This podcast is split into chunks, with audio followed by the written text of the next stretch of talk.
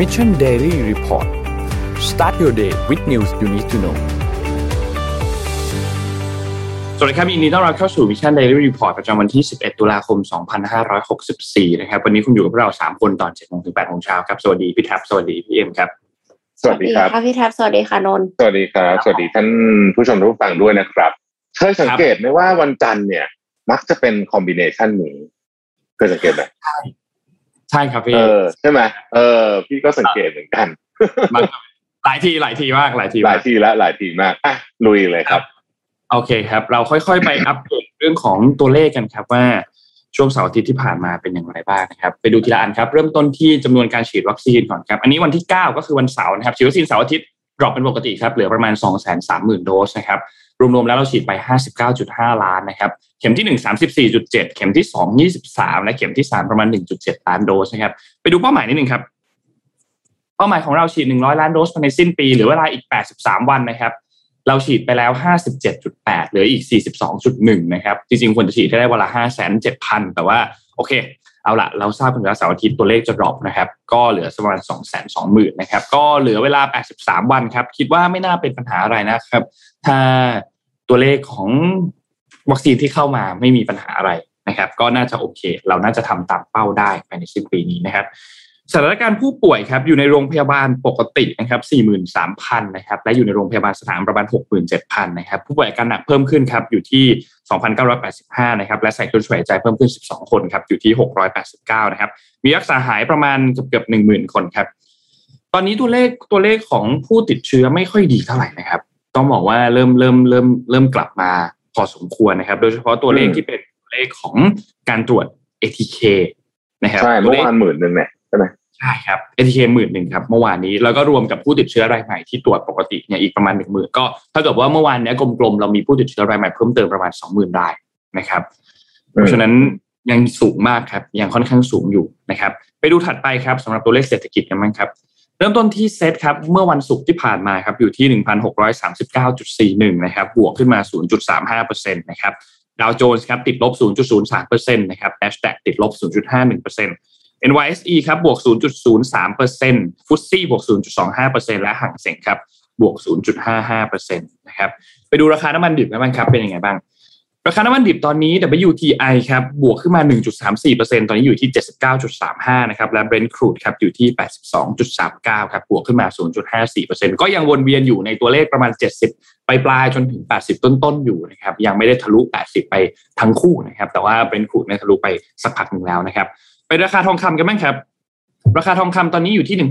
1,757.13 นะครับ บวกขึ้นมาเล็กน้อยเท่านั้นนะครับ 0.08%นะครับ แล้วก็คริปโตเคอเรนซีครับ ตอนนี้แดงทั้งกระดาษเลยแต่ติดลบเล็กน้อยเท่านั้นครับ บิตคอยครับ5,000นะครับอีเทเรียม3,500 นะครับ Binance ครับ 418 ครับ Cardano 2.25 ครับ Dogecoin 0.24 นะครับ แล้วก็ Solana 153 นะครับ Bitcoin นี่ก็พุ่งขึ้นไปพอสมควรเลยนะ จากจากช่วงก่อนหน้านี้ที่อยู่ประมาณ 40,000 เท่านั้นนี่50,000 กว่าแล้วนะครับ โอเค นี่คือตัวเลขทั้งหมดครับ ก็เรามาเริ่มข่าวที่น่าสนใจในวันนี้กันเลยนะครับแต่ก่อนอื่นเนี่ย ต้องบอกว่าคำถามในวันนี้เนี่ยนะครับ จะซ่อนอยู่ใน background ของผครับผมมนะฮะโอเคฮะนะครับ เพราะฉะนั้นดู background ของผมไปเรื่อยๆนะครับ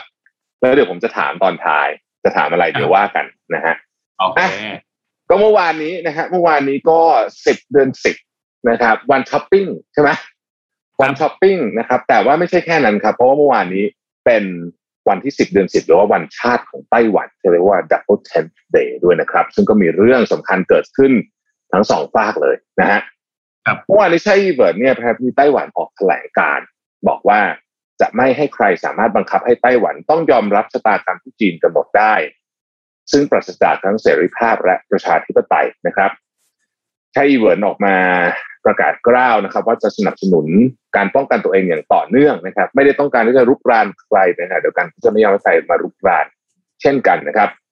เอ่อนะไช่อิงเหวินก็ได้กล่าวแถลงการณ์ว่าพวกเราจะส่งเสริมความมั่นคงของชาติรวมถึงแสดงเห็นถึงความมุ่งมั่นในการปกป้องตัวเอง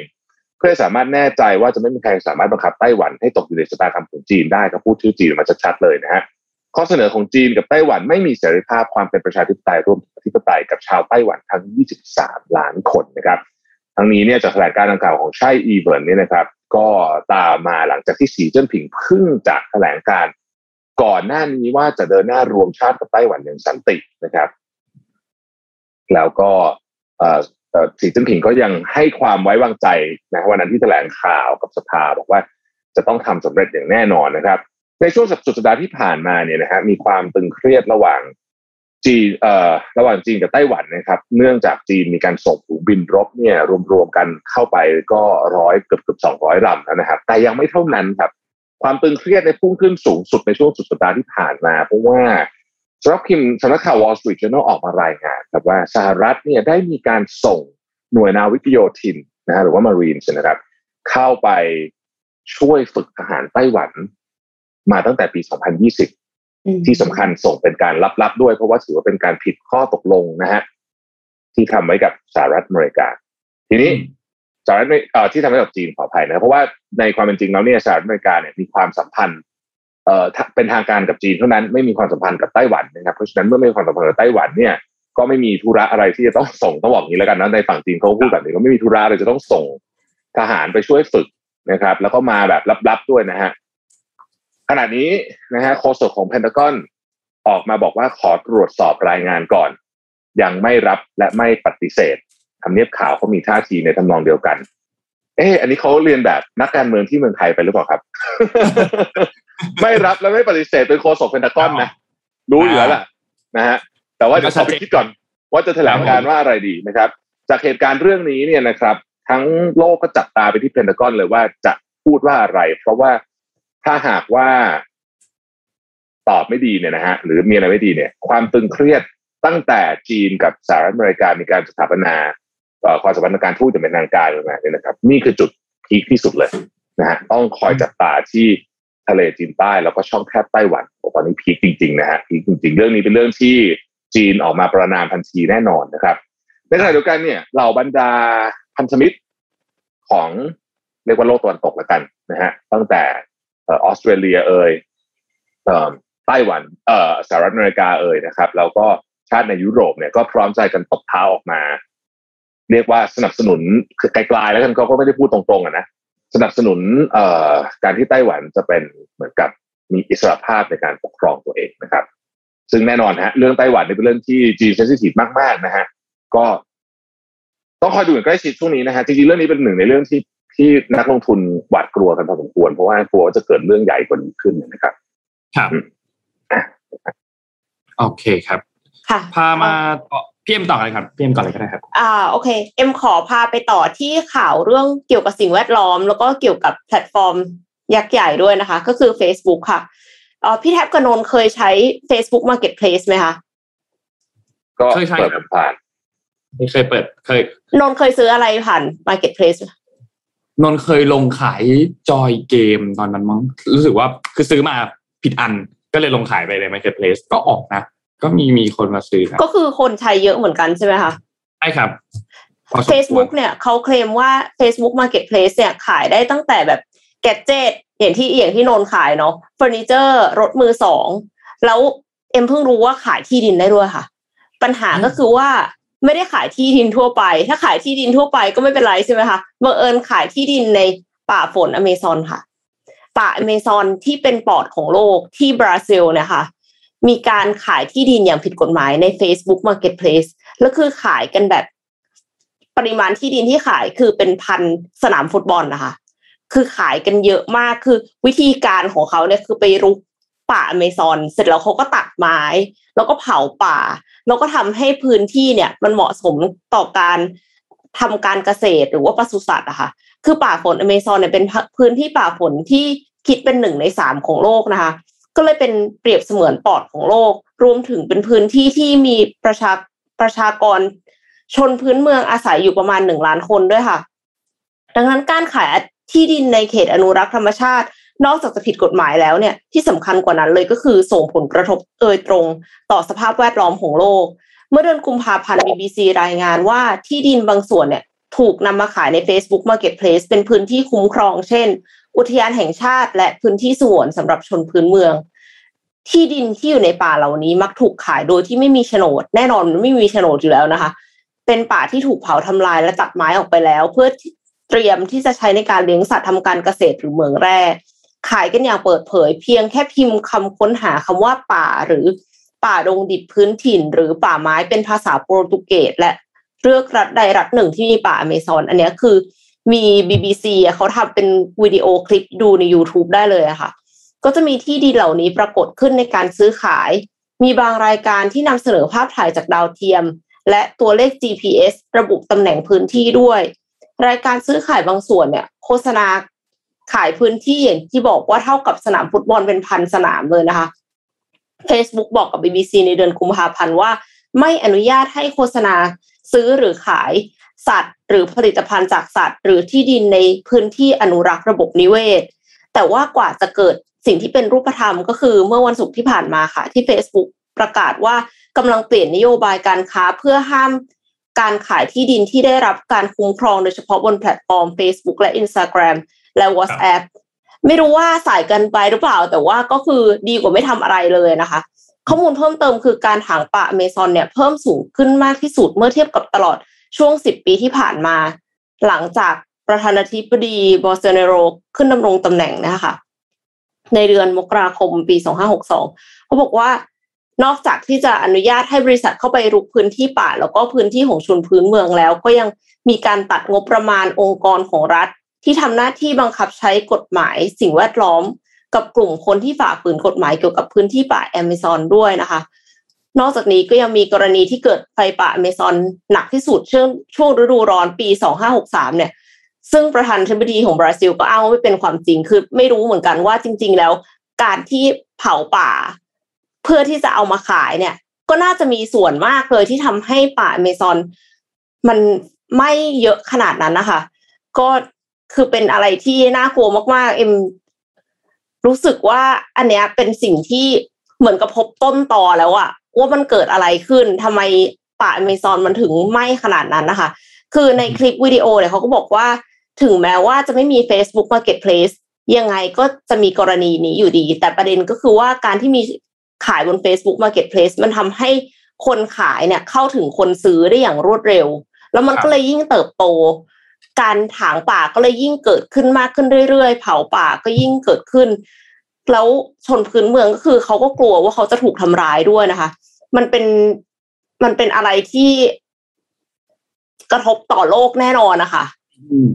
อืม เรื่องนี้เป็นเรื่องที่เป็นปัญหาใหญ่นะฮะ เรื่องป่าเอ่ออเมซอนดันไปอยู่ในการปกครองของ ประธานาธิบดีที่ดูไม่ค่อยเข้ารูปเข้ารอยสักเท่าไหร่ด้วยเนี่ยนะก็ยิ่งไปกันใหญ่เลยนะฮะเสียงพี่ดีขึ้นไหมครับที่กำลังพยายามปรับเสียงอยู่ หรือมันยังแปลกๆเบาอยู่เหมือนมัจะนยังเหมือนเดิมค่ะเบาเหรอเบาใช่ไหมโอเคงั้นเดี๋ยวเดี๋ยวนนท์นนท์อ่านไปก่อนนะเดี๋ยวขอวิ่งไปหาไมโครโฟนได้ก่อนได้นะเดี๋ยวเดี๋ยวขอเดี๋ยวขอข่าวประชาสัมพันธ์ที่เกี่ยวข้องเล็กน้อยค่ะ ได้ครับได้ครับได้ครับ คือ เอ็มขอชวนทุกคนเข้าร่วมนะคะ GCNT Forum Global Impact Network Thailand GCNT Forum 2021เนี่ยเป็นงานสัมมนาออนไลน์ฟรีที่เกี่ยวข้องกับ Accelerated Action for Climate Action หรือว่าการรับมือวิกฤตการเปลี่ยนแปลงสภาพภูมิอากาศครั้งยิ่งใหญ่แห่งปีค่ะ ในวันนี้ค่ะ วันจันทร์ที่ 11 ตุลาคมนี้ เวลา 9 โมงถึง 4 โมงครึ่งค่ะ พบกับหัวข้อสนทนาที่รวมผู้นำจากฝั่งภาครัฐภาคธุรกิจสหประชาชาตินะคะ มาพูดคุยแลกเปลี่ยนความคิดเห็น เพื่อผนึกกำลังขับเคลื่อนประเด็นด้านการเปลี่ยนแปลงสภาพภูมิอากาศหรือว่า climate change และประกาศเจตนารมณ์ร่วมกัน คลิกลงทะเบียนโดยไม่มีค่าใช้จ่ายที่ลิงก์ในคอมเมนต์เลยค่ะ เดี๋ยวสมมูลจะแปะคอมเมนต์นะคะเดี๋ยวเอ็มแปะก่อนก็ได้ วันนี้แล้วค่ะ โอเค โอเค ให้สมมูลแปะลิงก์ให้สมมูลทำงานหน่อยนะฮะอย่าลืมทำงานนะฮะอ๋อนี่ไงพี่เอ็มช่วยแปะลิงก์ไว้ด้วยทีหนึ่งแล้วเหมือนกัน โอเคครับเราพามาต่อที่เรื่องนี้ครับ ไปที่ยุโรปกันนิดหนึ่งครับ เมื่อประมาณสักในช่วงปีสองปีที่ผ่านมา เรามีเรื่องหนึ่งที่ยุโรปจับตามองมากก็คือเรื่องของ Brexit ใช่ไหมครับ การที่สหราชอาณาจักรจะถอนตัวออกจากสหภาพยุโรปหรือว่า EU นะครับ ณวันนี้เนี่ยตอนนี้เรามีอีกประเด็นหนึ่งขึ้นมาคือ p o exit ครับ p o exit มันย่อมาจากคำว่า Poland กับคำว่า exit นะครับหนูไม่แน่ใจว่ามันอ่านว่า polexit หรือว่ามันอ่านว่า po exit นะครับเราจะเรียกว่า Polexit แล้วกัน เป็นการที่โปแลนด์เนี่ยกำลังจะเตรียมถอนตัวออกจากสหภาพยุโรปนะครับ ตอนนี้เป็นประเด็นร้อนแรงอยู่ครับ คือเรื่องราวเนี่ยมันเกิดขึ้นมาตั้งแต่ตอนวันที่ 7 ตุลาคมครับ เมื่อวันพฤหัสบดีที่แล้วเนี่ยมีการตัดสินของศาลรัฐธรรมนูญที่โปแลนด์ครับเขาวินิจฉัยกันเกี่ยวกับเรื่องของสนธิสัญญาหลักฉบับหนึ่งของสหภาพยุโรปครับ คือด้วยความที่โปแลนด์อยู่ใน EU เนี่ย เพราะฉะนั้นในเรื่องกฎหมายมันก็จะมีความ เขาเรียกว่ามันจะเหลือบๆกันอยู่สำหรับเรื่องของข้อบังคับต่างๆ เรื่องของกฎหมายต่างๆ ที่มันจะต้องสอดคล้องกัน แต่ทีนี้ทางด้านของสารรัฐธรรมนูญของโปแลนด์เนี่ยเขาวินิจฉัยว่ามันมีมาตราที่อยู่ในสนธิหลักสนธิสัญญาหลักของสหภาพยุโรปเนี่ยนะครับมันไม่สอดคล้องกันกับกฎหมายของประเทศโปแลนด์นะครับ ซึ่งนั่นมันหมายความว่าก็ก็คือการปฏิเสธว่าหลักกฎหมายของสหภาพยุโรปเนี่ย มันมีความสำคัญเหนือกว่าของโปแลนด์หรือเปล่า มันก็เลยต้องมีการตัดสินกันนะครับ ทีนี้พอคำตัดสินออกมาเนี่ยนะครับสารรัฐธรรมนูญของโปแลนด์เนี่ยก็ต้องบอกว่าเป็นเรื่องที่น่าสนใจมาก เพราะว่ามันมีความขัดแย้งกันครับ ระหว่างทางด้านของรัฐบาลของโปแลนด์ตอนนี้นายกรัฐมนตรีคือคุณมาเทอุสมราเวสกี้นะครับกับอีกฝั่งหนึ่งก็คือทางด้านของสหภาพยุโรปนะครับว่าเฮ้ยพอมีความขัดแย้งกันแบบนี้แล้วเนี่ยเรื่องนี้มันจะนำไปสู่การโ o เอ็กซิขึ้นมาหรือเปล่า ทีนี้ หลังจากนั้นครับวันหนึ่งวันศุกร์วันที่8เนี่ยนะครับทางด้านของรัฐมนตรีกระทรวงการต่างประเทศของฝรั่งเศสแล้วก็เยอรมนีเนี่ยนะครับ ก็ออกมาแบบประมาณว่าวิพากษ์วิจารณ์ฝั่งโปแลนด์นิดนึงบอกว่าโอเค ถ้าคุณเป็นสมาชิกของสหภาพยุโรปเนี่ยคุณก็ต้องยึดถือเรื่องของกฎเกณฑ์กฎเกณฑ์ เรื่องของค่านิยมว่าโอเค เราต้องอยู่ร่วมกันต้องมีหลักการเดียวกัน ทีนี้ถ้าเป็นแบบนี้เนี่ยมันก็อาจจะมีเรื่องของพันธะด้านกฎหมายเกิดขึ้น เรื่องของศีลธรรมเกิดขึ้นนะครับทางด้านฝรั่งเศสเนี่ยบอกว่า ถ้าคุณออกจากสหภาพยุโรปเนี่ยมันมันมีความเสี่ยงนะ แล้วก็คณะของคณะกรรมกรรมธิการของยุโรปเองเนี่ยก็เตือนว่าก็จะต้องมีการใช้อำนาจที่เด็ดขาดกับฝั่งของโปแลนด์เหมือนกัน ถ้าแบบมีความไม่สอดคล้องแบบนี้กันเกิดขึ้นนะครับ ก็มีการวิเคราะห์กันมากมายครับ บอกว่าเรื่องนี้เนี่ยก็ต้องก็ต้องมีความร่วมมือกันทางด้านของฝ่ายตุลาการของทั้งสองฝ่าย ไม่ว่าจะเป็นฝั่งของ ยุโรปเองฝั่งของโปแลนด์เองก็ต้องมาพูดคุยกัน ก็ต้องมาหาทางออกร่วมกันว่าสุดท้ายแล้วเนี่ยจะได้อะไรจะจะมีทางออกอย่างไรเกิดขึ้นนะครับทางฝั่งของคณะกรรมการยุโรปเองเนี่ยเขาก็บอกว่าฝ่ายบริหารของโปแลนด์เนี่ยเข้ามาแล้วก็เปลี่ยนในเรื่องของตุลาการ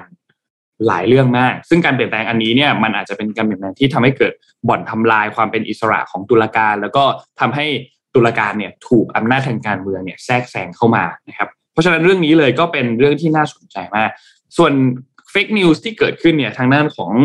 รัฐบาลเองก็มีการพูดถึงเรื่องนี้บอกว่าเออมันมี fake news ที่เกิดขึ้นเหมือนกันมีความเข้าใจที่ไม่ตรงกันเกิดขึ้น แต่อย่างไรก็ตามนะครับ ตอนนี้เนี่ยมันมีแผนที่เกิดขึ้นแล้วนะครับ ภายใต้การนำของนายกรัฐมนตรีตอนนี้เนี่ยนะครับ ก็บอกต้องต้องบอกว่าการนำโปแลนด์ออกจากสหภาพยุโรปเนี่ยมันมีสิ่งหนึ่งที่เกิดขึ้นแล้ว ถ้าหากว่าหลังจากนี้เนี่ยไม่ได้มีใครมาห้าม หรือไม่มีการเจรจาที่ เรียบร้อยไม่มีการเจรจาที่สอดคล้องกันได้นะครับ เราก็อาจจะเห็น Polexit เกิดขึ้น ตามมาหลังจากที่ Brexit เกิดขึ้นนะครับ ตอนนี้ตอนนี้เสียงเป็นไงฮะ ดีขึ้นไหมดีขึ้นนิดนึงครับ เหมือนจะยังก้องนิดนึงเหรอเดี๋ยวอาจจะต้องปรับลองลอง moni monitor เสียงกันอีกทีนึงไหมครับเผื่อว่านนกับพี่เอ็มปรับเสียงให้ลงมา อืมน่าน่าน่าจะดีขึ้น เพราะว่าคนคนฟังจะได้ง่ายขึ้นด้วยได้ครับ ก็เออเมื่อกี้ไม่ได้อ่านข่าวออสเตรียใช่ไหมยังครับออสเตรียยังครับโอเคนะครับออสเตรียก็เป็นอีกข่าวใหญ่นะฮะในช่วงสุดสัปดาห์ที่ผ่านมานะครับเอ่อนายกรัฐมนตรีของออสเตรียเซบาสเตียนครูซนะฮะซึ่งอายุน้อยมากนะฮะสามสิบห้าปีเท่านั้นเองนะครับ เด็กมาก ๆ เลย ประกาศลาออกจากตำแหน่งเป็นทางการเมื่อวันเสาร์นะฮะหลังจากถูกเจ้าหน้าที่อัยการนำกำลังเข้าตรวจค้นออฟฟิศแล้วก็บ้านพักสืบเนื่องจากเขาถูกกล่าวหาว่ามีส่วนเกี่ยวข้อง กับการตัดสินใจและความไม่โปร่งใสของการใช้งบประมาณรัฐนะครับเซบาสเตียนครูซได้ออกแถลงการผ่านโทรทัศน์เมื่อวันเสาร์ที่ผ่านมาถึงการลาออกอย่างเป็นทางการ โดยเขาปฏิเสธทุกข้อกล่าวหา และระบุว่าการลาออกจากตำแหน่งนายกรัฐมนตรีเนี่ยเป็นไปเพื่อความมั่นคงของประเทศและรัฐบาลเพื่อให้ประเทศสามารถดำเนินต่อไปได้นะฮะรัฐมนตรีว่าการกระทรวงการต่างประเทศจะขึ้นมาดำรงตำแหน่งต่อจากเขานะครับ เจ้าหน้าที่อัยการเผยว่าขณะนี้อดีตนายกเนี่ยพร้อมผู้ต้องสงสัยมีส่วนเกี่ยวข้องอีก 9 คนนะครับกำลังถูกสอบสวนในข้อหาใช้งบประมาณแผ่นดิน เพื่อประชาสัมพันธ์หรือประโคมข่าวในด้านดีเกี่ยวกับตัวเขานะฮะในโดยแถลงการของสำนักงานในการสูงสุดแผนกคดีเศรษฐกิจและคอร์รัปชันของออสเตรียระบุว่า ระหว่างปี 2016 ถึง 2018 เนี่ยก็ประมาณแผ่นดินของกระทรวงการคลังนะครับ ถูกนำไปใช้เพื่อโปรโมทพรรคการเมืองของอดีตนายกรัฐมนตรีเซบาสเตียนครูซเนี่ยนะฮะ โดยบางกรณีมีการแทรกแซงผลสำรวจของสำนักพิมพ์สำนักสำนักพิมพ์ด้วยนะฮะหนังสือพิมพ์ด้วยนะครับ ก็คือไอโพนี่แหละนะฮะมีการแทรกแซงจนนำมาสู่ชัยชนะในการเลือกตั้งในปี 2017 นะฮะเขาเอ่อเอ่อเขาถูกตั้งข้อกล่าวหา corruption นะครับ ซึ่งตอนนี้ต้องบอกว่าป่วนต่อการเมืองของออสเตรเลียเป็นอย่างมาก โดยเฉพาะฝ่ายค้านที่ข่มขู่ว่ามีการเปิดอภิปรายไม่ไว้วางใจ เอ่อจะเพื่อที่จะถอดถอนเซบาสเตียนครูซนะครับแต่ว่าเขาประกาศลาออกซะก่อนนะฮะเซบาสเตียนครูซเนี่ยเอ่อก้าวขึ้นดำรงตำแหน่งนายกรัฐมนตรีในปี 2017 ท่ามกลางวิกฤตของผู้ลี้ภัยที่หลั่งไหลเข้ามาในทวีปยุโรปอย่างมากนะครับ จากสงครามกลางเมืองในซีเรียนะฮะแล้วก็ต้องบอกว่าเซบาสเตียนครูซเป็นหัวเรือหลักในการต่อต้านมาตรการการรับผู้ลี้ภัยของ EU ด้วยนะครับ โฆษกรัฐบาลออสเตรียได้ออกมาแถลงการว่าเซบาสเตียนครูซเนี่ยจะยังคงดำรงตำแหน่งหัวหน้าพรรค Austrian People Party หรือว่า APP ต่อไป และจะยังได้รับแรงสนับสนุนอยังเต็มที่จากสมาชิกพรรคและแนวร่วมรัฐบาลที่เป็นรัฐบาลผสมยังคงเดินหน้า เพื่อที่จะทำเพื่อประชาชนตามแนวทางของรัฐบาลต่อไปนะฮะอืมนักการเมืองที่ต่างประเทศนี่เขาหน้าบางนะอ่าใช่ใช่ใช่ครับ คือถ้ามีประเด็นมีดราม่ามีอะไรขึ้นมาที่ นั่นแหละ ก็จะรีบลาออกลาออกรีบลาออก อืม ผิดไม่ผิดไม่รู้ลาออกก่อนใช่ใช่ใช่ค่อนข้างจะหน้าบางนะที่ต่างประเทศนะอืมเราแค่พูดถึงต่างประเทศอย่างเดียวนะ เราไม่ได้พูดถึงใช่เราพูดถึงต่างประเทศอย่างเดียวถูกต้องถูกต้องถูกต้องอะครับไปต่อข่าวต่อไปนี่เป็นข่าวใหญ่นะจะสั่งยุโรปสองข่าวเลยต่อกันเนาะครับอืมปาพี่เอ็มต่อเลยครับ ค่ะเอ่อมีเรื่องของโควิดนิดนึงค่ะ คือที่สหรัฐอเมริกาเนี่ยอย่างที่ทุกท่านทราบกันดีว่าตอนแรกเนี่ยเขาฉีดวัคซีนกันไวมาก เสร็จแล้วต่อมาก็คือเริ่มมีคนที่ไม่ได้อยากฉีดเยอะขึ้นหมายถึงว่า คือคนที่อยากฉีดจะฉีดไปหมดละแต่ว่าคนที่ไม่อยากฉีดก็คือไม่ยอมฉีดสักทีหนึ่งต่อให้เอารถไปไว้หน้าบ้านก็ไม่ยอมฉีดนะคะ ก่อนหน้านี้เนี่ยโรงพยาบาลหลายโรงพยาบาลก็บังคับให้บุคลากรทางการแพทย์เนี่ยต้องฉีดวัคซีน ไม่อย่างนั้นก็จะไม่สามารถปฏิบัติหน้าที่ได้ ทีนี้บริษัทเอกชนก็เริ่มมีแล้วค่ะ IBM เนี่ยบังคับให้พนักงานในสหรัฐ ต้องฉีดวัคซีนครบให้ ภายใน 8 ธันวาคม ไม่เช่นนั้น จะไม่จ่ายค่าจ้างค่ะ IBM ประกาศ ในบันทึกเผยแพร่ข้อมูลในองค์กรนะคะ ว่าในฐานะบริษัทคู่สัญญากับรัฐบาล ต้องทำตามคำสั่งเรื่องการฉีดวัคซีนของประธานาธิบดีโจไบเดนตอนนี้เราสามารถเข้าถึงวัคซีนได้ง่ายทั่วประเทศแล้วจึงขอให้พนักงานทุกคนเข้ารับการฉีดวัคซีน ยกเว้น เป็นกรณีกรณีไปถ้าพนักงานไม่สามารถเข้ารับการฉีดวัคซีนด้วยเหตุผล ด้านสุขภาพและความจำเป็นทางศาสนา ทีนี้ไม่ใช่ IBM ที่เดียวคือ IBM มันยังดูแบบไม่ได้เกี่ยวข้องเอาตรงๆก็คือไม่ได้ว่า interact กับคนจำนวนมากขนาดนั้นนะคะ คือพนักงานเนี่ยไม่ได้เป็นแบบ frontline ไม่ได้เป็น service อะไรเงี้ยแต่ว่าธุรกิจอื่น ๆ ที่ออกมาประกาศบังคับให้พนักงานฉีดวัคซีนเนี่ย ก็ไม่ว่าจะเป็นโรงพยาบาลอย่างที่พูดไปแล้วหรือว่าสายการบินค่ะ อย่างเช่น American Airlines Alaska Airlines JetBlue Southwest แล้วก็ United Airlines ค่ะ แต่ว่าทางนี้เนี่ยปัญหามันอยู่ตรงที่ว่า ก็ยังมีสายการบินเล็กๆ ค่ะอย่าง Mesa Air Group ซึ่งเป็นสายการบินที่ทำงานร่วมกับ American Airlines และ United Airlines คือเขาบินบางบางเส้นทางที่มันสั้นๆนะคะแทน United Airlines กับ American Airlines เขายังไม่บังคับให้พนักงานฉีดวัคซีนค่ะทั้งๆที่มีนโยบายจากโจไบเดนมาแล้วนะคะว่า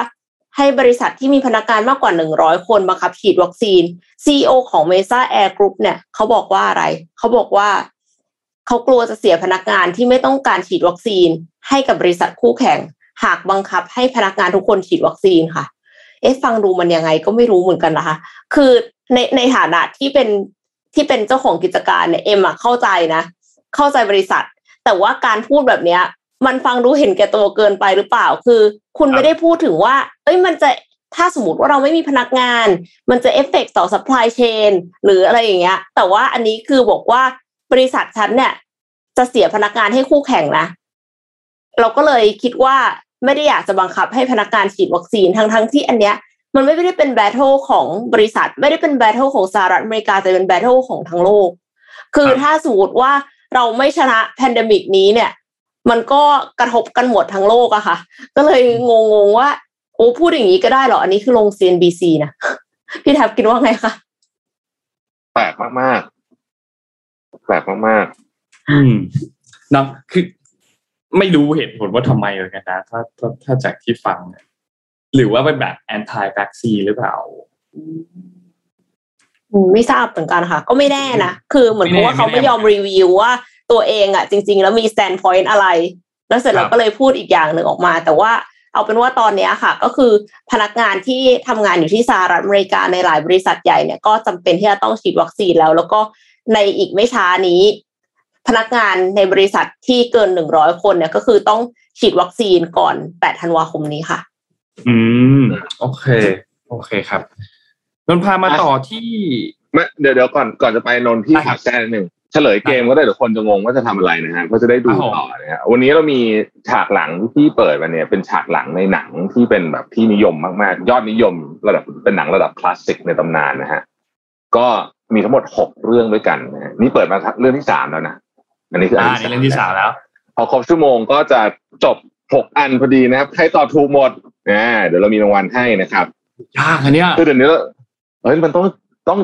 แน่มันต้องใช้พลังงานนิดต้องโหวตเลยด้วยใช่ไหมคะนึงอ่าโอ้ต้องยากตอบนะถูแน่กหบมอกดเลเลยยยากนะถ้าถ้าสมมติว่าตอบถูกสักแบบสองอันจากหกนี่คือจะได้อะไรไหมแต่เดี๋ยวเดี๋ยวถ้าไม่มีใครตอบถูกเลยจะลดลดลด อืมนะฮะโอ้ยากยากยากยากยากอยู่ยากอยู่ยากอยู่ใช่ได้ใช่ได้ยากอยู่นะยากอยู่นะสนุกครับสนุกยากสหนุกน่อยนะวันจันทร์นะจะได้รับสมองฮะสนุกสนุกสนุกอืม นนพามาต่อที่ไทยนิดนึงครับ ตอนนี้มีเรื่องเกิดขึ้นสองเรื่องครับ เรื่องแรกก่อนนะครับ เราไปดูโพของนิด้าโพนิดหนึ่งนิด้าโพเขาทำโพสำรวจเมื่อวันที่ 10 ตุลาคมที่ผ่านมาเนี่ยนะครับเขาก็สำรวจเกี่ยวกับเรื่องของพลเอกประยุทธ์กับประเด็นทางการเมืองนะครับ เขาทำการสำรวจมาเนี่ยในสัปดาห์ที่แล้วนะครับช่วงวันที่ 5 ถึงวันที่ 8 ที่ผ่านมานะครับแล้วก็สำรวจกลุ่มตัวอย่างเนี่ยที่มีอายุ 18 ปีขึ้นไป 1,311 ตัวอย่างนะครับ ถามเรื่องนี้ครับเกี่ยวกับเรื่องของกรณีความไม่ชัดเจนของรัฐธรรมนูญว่าพลเอกประยุทธ์จันโอชายังสามารถดำรงตำแหน่งนายกได้หรือเปล่าต่อไปหลังจากนี้ได้หรือเปล่านะครับคือเกิน 8 ปีต่อไปได้ไหมก็บอกว่า 40 ประมาณ 40%บอกว่านายกเนี่ยควรประกาศว่า 8 ปีคืออยู่ในตำแหน่งไม่เกินเดือนสิงหาคมในปี 2565 หรือเปล่า ก็คือรวมกับก่อนหน้านี้มาด้วยนะครับก็อันนี้อาจจะเป็นการนับตั้งแต่รัฐธรรมนูญปี 60 เป็นต้นมาหรือเปล่านะครับลองลงมาครับอีก 38%บอกว่าควรจะมีการส่งเรื่องให้กับศาลรัฐธรรมนูญตีความว่าสุดท้ายแล้วจะเป็นยังไง แล้วก็ประมาณ 15%บอกว่านายกควรอยู่เฉยๆไม่ต้องทำอะไร แล้วก็ 5%บอกว่าไม่ทราบไม่ตอบไม่สนใจนะครับ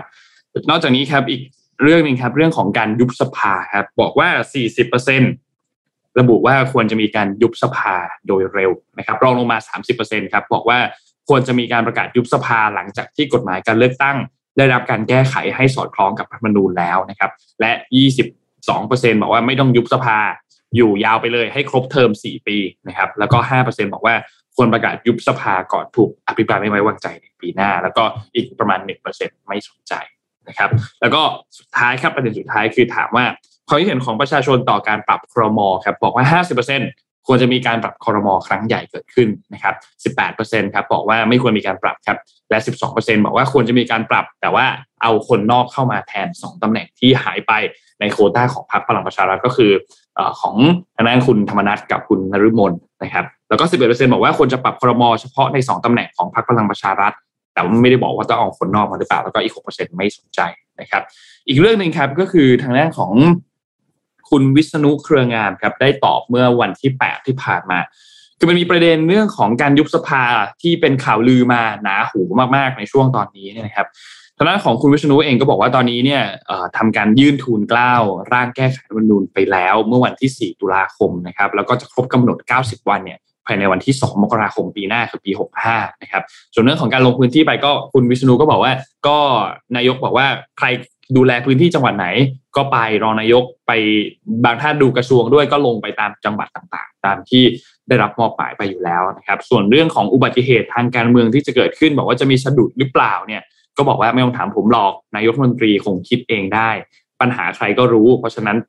ก็ต้องตระหนักว่ามีปัญหาอยู่จะได้แก้ไขก็ต้องพยายามกัน นะครับ ก็ยังให้ข่าวตรงกันครับว่ายุบสภายังยังไม่มียังไม่น่าจะเกิดขึ้นแน่ๆนะครับเพราะฉะนั้น background background ของพี่แท็บอันนี้นนรู้ เป็นอันแรกที่นนรู้อันอื่นอันอื่นไม่รู้ ครับ อันนี้ต้องรู้แล้วแหละครับ อันนี้ อันนี้ไม่รู้ก็แย่แล้วครับอ๋อโอเคโอเคโอเคครับ อีกเรื่องหนึงฮะเขาพามาเรื่องสุดท้ายแล้วครับ เรื่องนี้เนี่ยเป็นเรื่องเกี่ยวกับตัวรถไฟฟ้า MBTS และ MRT ครับ คือโครงการของรัฐก็คือโครงการคนละครึ่ง อันนี้เป็นเฟสที่สามแล้วเนี่ยนะครับ ก็เขาออกมาประกาศแล้วว่า คนละครึ่งเฟสที่สามเนี่ยสามารถใช้ร่วมกับทาง BTS แล้วก็ MRT ได้นะครับ ก็ตอนนี้เนี่ยคือ BTS เนี่ยนะครับ อย่างที่เราทราบกันว่าเขาเอาแบบเที่ยวออกใช่ไหมครับที่เติมเที่ยวเข้าไปเนี่ย ก็เป็นการซื้อผ่านตัวแอปเป๋าตังค์นะครับ เราใช้ตั๋วโดยสารเที่ยวเดียวได้ นะครับ แล้วก็เติมเงินคือขั้นตอนคือเติมเงินใส่เป๋าตังค์ก่อน แล้วก็ไปสแกนคนละครึ่งชำระเงิน แล้วก็เขาก็จะมี QR ของร้านค้าถุงเงินใช่ไหมครับ ก็ชำระค่าโดยสารไปยืนยันการชำระเงินใส่พินให้เรียบร้อย แล้วก็ได้สลิปมาครับ ก็สามารถเดินทางได้แล้วนะครับ ตอนนี้เนี่ยรถไฟฟ้าเนี่ยเขาเปิด BTS เปิดถึงสามทุ่ม แล้วก็สายสีทองเนี่ยเปิดถึงสามทุ่มครึ่งนะครับ สามารถเข้าไปติดต่อใช้สิทธิ์ได้ที่ห้องจำหน่ายตั๋ว ทุกสถานีแล้วนะครับ อันนี้คือ BTS นะ ส่วนของ MRT MRT จริงๆ คล้ายๆ กันเลยนะครับ ก็คือทำผ่านตัวแอปเป่าตังเหมือนกันนะครับ ใช้ได้ทั้งสายสีน้ำเงิน สายสีม่วง ผ่านแอปเป่าตังได้เหมือนกันนะครับ แล้วก็ติดต่อได้ที่ห้องออกบัตรที่สถานีทั้งหมดนะครับ ซื้อเหรียญได้ทั้งประเภทของคนทั่วไป แล้วก็ประเภทของผู้สูงอายุ ต้องเป็นผู้สูงอายุที่ได้รับสิทธิ์เท่านั้นด้วยนะครับ แล้วก็ซื้อแล้วไม่สามารถเปลี่ยนคืนได้นะครับ ก็อันนี้เป็นสิทธิ์คนละครึ่งที่ออกมาช่วย นะครับแต่ทาง BTS เองตอนนี้คนก็ยังวิพากษ์วิจารณ์ในเรื่องของประเด็นว่าการเอาตัวเติมเที่ยวออกไปนะครับที่ทำให้ค่าโดยสารเนี่ยมันสูงขึ้นมาพอสมควรเลยสำหรับคนที่ต้องเดินทางทุกวันนะครับ ก็ยังไม่ได้เอากลับมา แต่ก็เป็นที่วิพากษ์วิจารณ์อยู่ยังไม่รู้ว่าในอนาคตจะนำกลับมาหรือเปล่านะครับ ก็ต้องรอติดตามกันต่อไปสำหรับใครที่ต้องเดินทางด้วยรถไฟฟ้านะครับเออสงสัยนิดนึงครับว่ามันมีข่าวหนึ่งที่นายกบอกว่า เอ่ออีกห้าปีอะไรนะทุกอย่างจะดีขึ้นเลยทุกอย่างได้ได้ได้ได้ตามข่าวนี้ปะยังไม่เห็น เออแกบอกว่าอีกห้าปีแบบเหมือนว่าจะจะอยู่ต่ออีกห้าปีแบบนี้ครับก็เลย ก็เลยก็เลยไอ้นี่นิดหนึ่งว่าเออได้ได้เห็นไหมที่ที่ลงพื้นที่ไปภาคใต้ ใช่ลงพื้นที่ไปภาคใต้ อืม ก็ก็บอกก็ก็ก็บอกว่าขอเวลาอีกห้าปี เดี๋ยวจะดีขึ้นนะครับ ถ้าห้าปีเหรอรวมๆแล้วนายกจะอยู่ไปกี่ปีแล้วฮะก็ตอนนี้อยู่มาเจ็ดปีแล้วครับแปดใช่ไหมครับอีกห้าปีก็ประมาณสิบสองปีสิบสามปี อืมนะฮะยังไม่รู้นะว่าสุดท้ายแล้วตัดสินจะมีจะมีการส่งเรื่องให้สารรัฐมนูลวินิจฉัยหรือเปล่าเกี่ยวกับประเด็นเรื่องของนายกสามารถอยู่ได้วาระเนี่ยรวมแล้วคือแปดปีหรือเปล่านะครับ ก็ก็ต้อง รอดูว่าสุดท้ายแล้วจะเป็นยังไงครับอืมครับพาทุกคนมาอะไรฮะอ๋ออ๋อต่อเลยครับนี่จะบอกว่าพยายามนี่พยนี่นี่พยายามเปลี่ยนแบ็กกราวให้มันง่าย ๆ นะฮะง่ายขึ้นนะฮะเพราะว่าถามมาแรกไม่มีใครตอบได้คนนะก็เลยมากเลยครับ อ่าเดี๋ยวเดี๋ยวเริ่มใหม่ก็ได้เดี๋ยวเริ่มใหม่ก็ได้ เอาเอาว่ามีคนตอบได้เอาอันนี้ อันนี้ อันนี้ อันนี้ง่ายขึ้นหน่อยง่ายขึ้นหน่อยนะฮะ นี่ขนาดอะพาไปเรื่องนี้ครับ ทุกคนคุ้นๆนะ common prosperity เมืองจีนนะฮะสไลด์มานะฮะทีมงานสไลด์มาเลยนะครับ คือคือไอ้นโยบายเนี้ยนะมันเป็นนโยบายระดับแบบใช้คำว่าใหญ่มากๆแล้วกันนะครับ ไอ้ป้ายร้อยนี่คือเอ่อร้อยเอ่อร้อยปีพรรคคอมมิวนิสต์ร้อยปีร้อยปีนะฮะก็เรื่องนี้ก็คือเป็นเรื่องที่สีจิ้นผิงพูด แล้วก็แล้วก็เริ่มออก action ด้วยแล้วนะครับ นโยบาย แปลภาษาไทยเนี่ยคือเจริญรุ่งเรืองร่วมกัน หรือว่า common prosperity เนี่ยเป็นนโยบายที่รัฐบาลจีนต้องการที่จะมุ่งเน้นไปที่การลดความเหลื่อมล้ำทางเศรษฐกิจในสังคมจีนนะครับถือเป็นทิศทางการพัฒนาเศรษฐกิจที่จีนกำลังมุ่งหน้าพัฒนาไป แม้นโยบาย common prosperity จะมุ่งเน้นไปที่ผู้คนหรือนิติบุคคลในประเทศจีนเป็นหลักนะฮะอย่างไรก็ตามเนี่ยนักวิเคราะห์มองว่าการดำเนินนโยบาย common prosperity เนี่ยจะนำมา ซึ่งความเข้มงวดมากขึ้นต่อภาคสังคม และธุรกิจภายในประเทศจีน ซึ่งซึ่งจะส่งผลส่งผลกระทบอย่างใหญ่หลวงต่อสังคมโลกในอนาคตเหตุผล เพราะว่าบริษัทจีนเขาไม่ได้อยู่กันแค่ในจีนเท่านั้นนะฮะกลุ่มแรกเลยเนี่ยที่โดนกระทบแน่นอนจากนโยบายนี้คือบริษัทเอกชนยักษ์ใหญ่นะครับ เช่นอาลีบาบาเนี่ยนอกจากจะถูกซัดน่วมไปเรื่องเข้าหุ้นตลาดอะไรไม่ได้เนี่ยนะครับ ตอนนี้ต้องบริจาคเงินนะฮะหนึ่งหมื่นห้าพันล้านเหรียญนะครับ เพื่อสนับสนุนนโยบายนี้นะฮะอาลีบาบาบริษัทเดียวนะครับ ขณะที่เทนเซ็นนะครับ ก็บริจาคเหมือนกันเจ็ดพันล้านเหรียญนะฮะเจ็ดพันล้านเหรียญนะครับ เยอะมากๆเลยนะฮะก่อนหน้านี้เนี่ยบริษัทเอกชนเนี่ย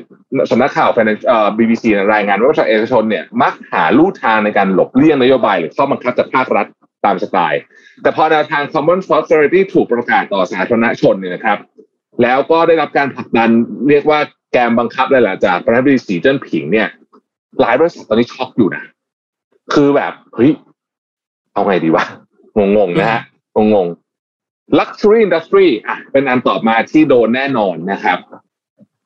นนกับน้องเอ็มนึกภาพตามฮะว่า เวลาเราพูดถึงความไม่เท่าเทียมกันเนี่ย อะไรที่มันจับต้องได้ง่ายที่สุด คือโอเคอะบัญชีทรัพย์สินในพวกเนี้ยแต่ทรัพย์สินบัญชีต่างๆ ที่ดินเนี่ย มันมองไม่เห็นถูกไหมเราไม่ได้พกโฉนดไว้เป็นวอลเปเปอร์ในเวลาเราประชุมซูมใช่ปะแต่เอาใบละล้านค่ะ ใช่ครับถูกต้องครับ อุตสาหกรรม Luxury Industry นะฮะโดนโดนหนักแน่นอนนะครับเอ่อปัจจุบันเนี้ยเอาว่าธุรกิจแบรนด์เนมเนี่ยอยู่ได้ด้วยตลาดจีนเลย ต้องพูดอย่างนี้เลย เพราะว่า 50%ของยอดขายของแบรนด์พวกนี้นะฮะดังๆ หลุยส์วิตตองอะไรต่างๆนะพวกนี้เนี่ยนะฮะมาจากอ่อบุคคลจีนหมดเลยนะครับ ดังนั้นจีนเนี่ยมีแนวโน้มมากๆที่จะออกนโยบายเพื่อป้องกันไม่ให้คนจีนซื้อสินค้าพวกนี้นะฮะอย่างไรก็ดีเนี่ยนะครับสตีเวนลินช์เนี่ยนะครับเขาเป็นเอ่อหอการค้าของอังกฤษเนี่ยก็บอกว่าไอ้นโยบาย common prosperity เนี่ย ก็ไม่ได้หมายความว่ามันจะช่วยลดความเหลื่อมล้ำแล้วก็ช่วยให้คนชั้นกลางเนี่ยเติบโตอย่างเท่าเทียมกันได้นะฮะโดยในปัจจุบันเนี่ยนโยบาย common prosperity ยังไม่มีผลลัพธ์ที่เป็นรูปธรรมชัดเจนนะครับ ตอนนี้ไอ้พวกที่โดนไปเนี่ยก็คือบริษัทใหญ่ก่อนนะครับขณะเดียวกันนโยบาย common prosperity ยังส่งผลให้เกิดข้อบังคับ ที่มีผลบังคับใช้อย่างรวดเร็วจนเกิดความไม่แน่นอนในสังคมนะฮะ นโยบาย common prosperity จะมุ่งเน้นไปที่ความเท่าเทียมกันทางเศรษฐกิจตามความหมายของพรรคคอมมิวนิสต์จีนนะครับ แล้วก็ผู้เชี่ยวชาญมองว่าเขาจะให้ความสำคัญกับแรงงานทั่วๆไป เช่นคนขับแท็กซี่ คนส่งอาหารนะครับ จริงๆ เนี่ยก็มีความคล้ายกับนโยบายที่ใช้ในแถบสแกนดิเนเวียเหมือนกันนะครับ เพราะว่านโยบาย Common Prosperity ดูเหมือนจะเป็นการควบคุมให้สังคมปฏิบัติตามความต้องการของรัฐบาลจีน แล้วก็พรรคคอมมิวนิสต์ เหมือนในแง่มุมหนึ่งไม่เหมือนในแง่มุมหนึ่งนโยบายนี้อาจมุ่งเน้นไปที่การเก็บภาษีจากผู้มีรายได้สูงบริษัทขนาดใหญ่ บังคับให้บริษัทเอกชนใหญ่ๆเนี่ยบริจาคเงินเพื่อส่วนรวมมากขึ้นนะครับ มากกว่าการจัดเก็บภาษีแบบก้าวหน้า หรือว่า progressive taxation นั่นเองนะฮะเป็นที่แน่ชัดแล้วว่าสังคมและเศรษฐกิจของจีนจะถูกบริหารจัดการภายใต้นโยบายนี้เขาประกาศยิ่งใหญ่เลยนะฮะสังคมแห่งความเท่าเทียมที่คนชั้นกลางจะมีความมั่งคั่งมากขึ้น